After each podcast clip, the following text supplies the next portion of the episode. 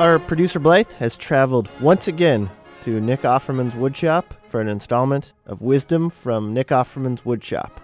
That's where she does that segment uh, in his woodshop. Here's Blythe from Nick Offerman's woodshop shop. This comes from Jamie. How do I end a phone call firmly but politely? Um, well, you know, I'm in the business of uh, putting on a show, and so my my inclination is to uh, to tell a little bit of a white lie and create a scenario. So, I you know while I'm if my uh, if my my mother or friend is is running on interminably, I will say uh, I'll do one of these. Oh, hey, hang on, I'll be right there. Mom, I gotta go. Someone's dog just jumped off the building, and uh, I have a huge net. And uh, anyway, yeah, I'm coming. Mom, I gotta go. I'll call you back. You know. Yeah. And it's good to maybe have a few things in your pocket. Maybe you know, let your mom know that you have a little bit of a gastrointestinal problem, and there, and then you're you're home free. Oh, mom, sorry, I got to run to the to the little boy's room. That's great too because they won't. I mean, the chances are they won't follow up. I mean, they don't, they don't want to know uh, details. You you cannot, in good conscience, question the veracity of someone's gastrointestinal trouble.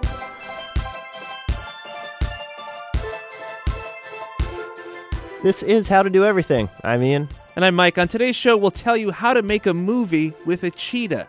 Mm, like Tarzan or another movie. Nope, a big cat cheetah. We'll also bring you our toilet of the week. An international edition of our Toilet of the Week. But first,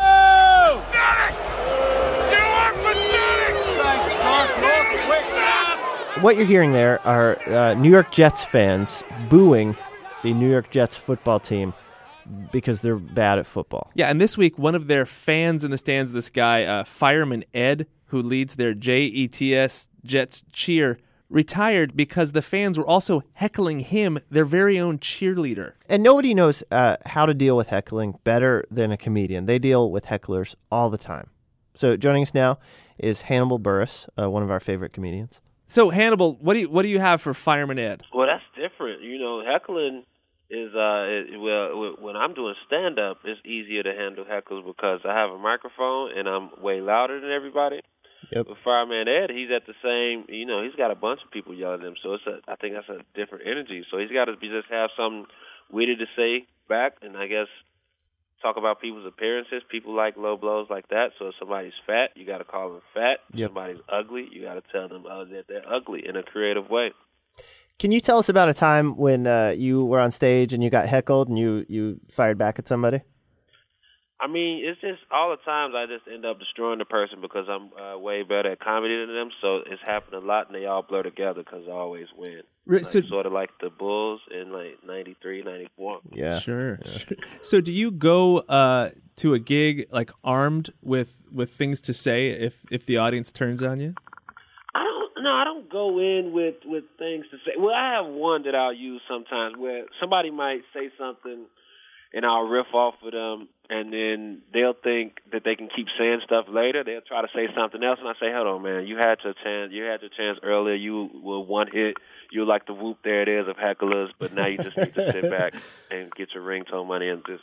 So yeah, I'll just I'll use that one a lot on, on, on people, but yeah, most of the times people, if you listen to people, they uh they hang themselves by saying dumb stuff. I always make sure to repeat the thing that the person said to me because if it's a big room, people don't know what what the heckle was all the time. So you got to say you said blank because if not, you just look like a crazy person yelling at somebody. But I- in Fireman Ed's case, he needs to just man up. He wears a fire hat at the at the stadium. He should just be able to tough it out, man. Well, let's let's. Uh, I don't want to put you on the spot, but let's let's see if we can help him out. Um, so if he's uh, at the stadium, I figure you know he turns around. There's a guy, let's say, wearing a Tebow Jets jersey. Um, says, uh, you know, Fireman Ed, why don't you, uh, you know, stick to your day job? Well, if you're Fireman Ed, what are you going to say to that guy? I'll say, uh, yeah, I still do have my day job, but I go to football games on the weekends because that's what I do since I make good money at my day job. You Yeah. can handle it in a real deadpan, literal way. Like, I yeah, was gonna say I actually still do have my day job. Man. it's a very even response. Yeah, you just gotta be calm and just make the person feel dumb when they say something. Like that was that was dumb. I still do have my day job. You you made the point that you know you you're pretty confident that uh, if somebody's heckling you and you go after them, you're going to win because you're better at comedy. yeah. Have, I, I whenever I see this happen, a stand up uh, interacting with a heckler, I always think maybe what if this is the time that the heckler just destroys the comedian? Have you ever seen that happen? Uh, you know what? That happened to me once where I went to a show in Jersey on uh Fourth of July of last year, and I had some friends that were on this show, but I wasn't performing. It was a small bar show, and the host of that show didn't know that I was a comedian, so he started messing with me, like saying stuff, and I let it slide. I let the first one or two slide, and then he kept he kept coming back to me and then I just ended up ripping him. I started just firing off jokes because he didn't know that I was a comic. He just thought I was civilian, so he ended up getting destroyed because he was like made a joke about my my skin, like, "Oh, you look like an African" or something. And then he just had it on his dingy T-shirt, so I said his T-shirt looked like it needed IV and some other lines. And just it was it was a fun time, just because I never really I ne- I don't go to if I do go to comedy shows, I'm kind of in the back. Like comedians don't like to sit in the front at comedy shows, and uh, so I that was this was a small bar show where really no back row, so I was up front and close, and I, I got to rip. It was a pretty fun moment. Okay, so uh, for Fireman Ed, then, if you wanted to give him maybe one one piece of advice, let's say he was going to stick it out, he was going to continue going to Jets games, he was going to try and uh, you know handle the abuse. What's one piece of advice you would give him? Just uh, just grow up, man. Man Be up. man. That's just part of it. If a team is losing, then people are gonna be upset. So maybe that's Fireman Ed should just be like, your T-shirt looks like it needs an IV.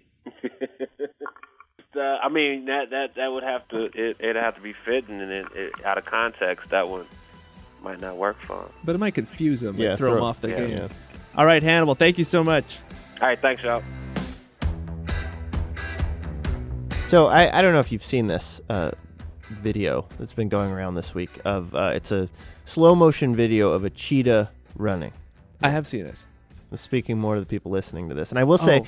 if you're listening to this, actually just pause the podcast for a moment and uh, go to our website howtodoeverything.org and and watch this video. It's and then you'll know what we're talking about.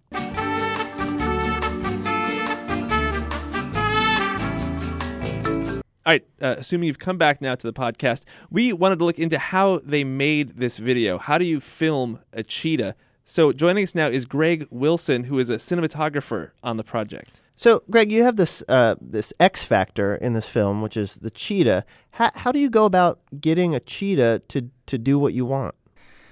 unlike an actor, we can't give a cheetah marks and tell it to repeat a certain action. You know, it basically is like any other cat, gonna do whatever it wants to do. Yeah. Once we solved the technical aspects of the job, then we needed to figure out how do we acclimate this cheetah to this equipment that's going to be brought into its stomping grounds. For starters, we recorded the sound of the dolly because it's quite loud, and then would play it for the cheetahs while they ate to to build a positive reinforcement of what that sound would be like. Wow. And then we built a dummy dolly out of cardboard and ran that down the track uh, on another lure system prior to bringing down our equipment. And that would give the cheetahs a representation of what we would have in the field. And we started all this about a month before we would shoot. So when we were actually preparing the equipment, we would bring the cheetahs down, show them the equipment, and walk them all around the facility uh, to kind of show them that this stuff is okay. At the moment, it's inanimate; it's not going to hurt them. And then we brought down uh, Anatolian shepherds, which would run, and the cheetahs could watch the shepherds. So those shepherds are dogs, right? The shepherds are dogs, yes. They are actually one of the only species that will live. They can cohabit with uh, with the cheetahs. So the so the cheetahs were watching these dogs, and, and basically what you wanted from this is you want the cheetahs to see this and be like, oh, the dogs are doing it. It's fine. It's it doesn't hurt the dogs. We can do it too. Yeah, we had. I think we had two cheetahs for that when the when the Anatolian shepherds were running. I think there were two cheetahs present. We shot with five cheetahs overall. So, so you uh, when it came time to actually shoot, you um, you had to cue, I guess, the cheetahs to to run uh, in, in front of your camera. How did you How did you do that? You know, they they run to cat, capture prey. That's what they do. But what did you? What was the prey in this situation? The lure was a fluffy dog toy that you would buy at any pet store. Actually, we did take, you know, the best care that we could to keep them um, as stress free as possible because we, if as and as soon as they the cheetahs noticed, and this happened multiple times, if the lure got too far away or they broke their concentration from the run, they would completely. Uh, kind of freak out from seeing the dolly and you know want to just go back in the cage and and they wouldn't they wouldn't run again for the day usually after that. And we shot only uh, magic hour in the morning the dawn and dusk. So our time was very limited and after each run we would give them you know the cheetah handlers had a kind of fanny packs full of meat. And they would give the cheetahs we would swap the lure for some meat and but sometimes it would take up to an hour for the cheetah to give up the lure. They're just gnawing on the lure, and you, there's nothing you could do because this is a powerful beast. Well, they're they're fair. You know, they, they exert an incredible amount of energy, so they're they're also tired. You know, they they their body heat rises. They're you know winded, and you know they go when a cheetah runs like that. They're they're giving it its all. Having spent time with these big cats, Greg, are you are you a cat person? I am a cat person. Yeah, I have two cats myself. Wow. So, uh, did you notice any similarities between uh, the cheetahs and, and your own cats? Uh, yeah. Most specifically is that they do cheetahs and and house cats. Uh, you know, I think share the the same thing that they're not going to do what you want them to do. They you have to provide you know a, a special environment for them to be able to to you know to get what you want out of them, and you have to you have to engage them on their terms. Well, now, but like now, when you go home and deal with your own cats, are you like, "Hey, you guys, I just spent the day with five cheetahs, so don't even try any of your cat crap with me." Uh, I'm not sure. Well, uh, congratulations on the film. Uh, it's it's it's really awesome to watch, and thanks for talking to us. Thanks for having me. For more on cheetahs, check out National Geographic's November issue.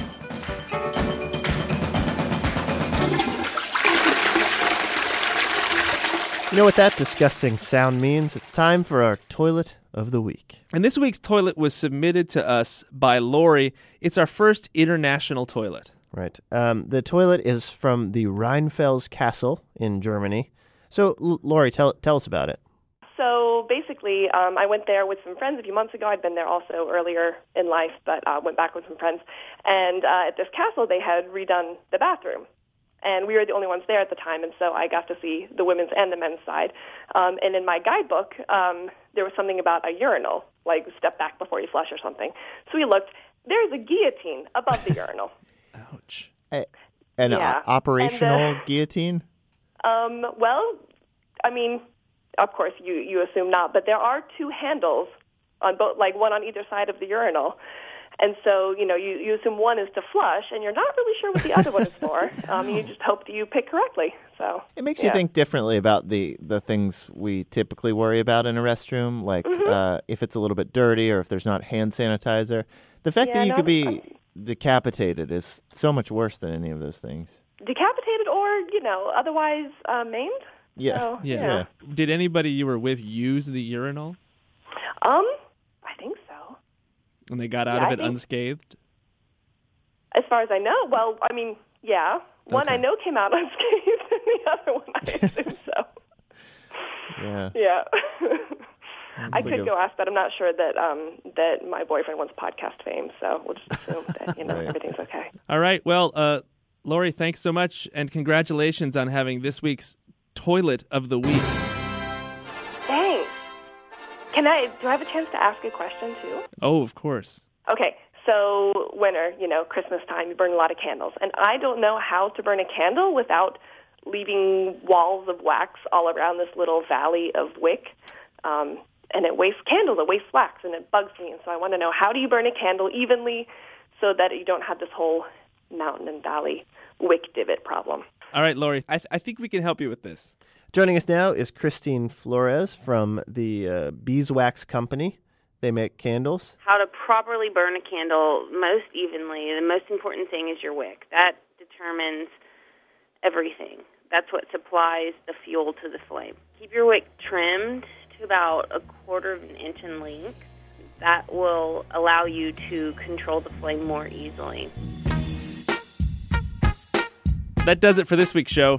What'd you learn, Ian? I, I learned yet another uh, use for the fanny pack is meat. A meat carrier, Yeah, a meat satchel. yeah. I learned that if you ever need to get out of a conversation with someone, uh, just to fake some sort of gastric distress.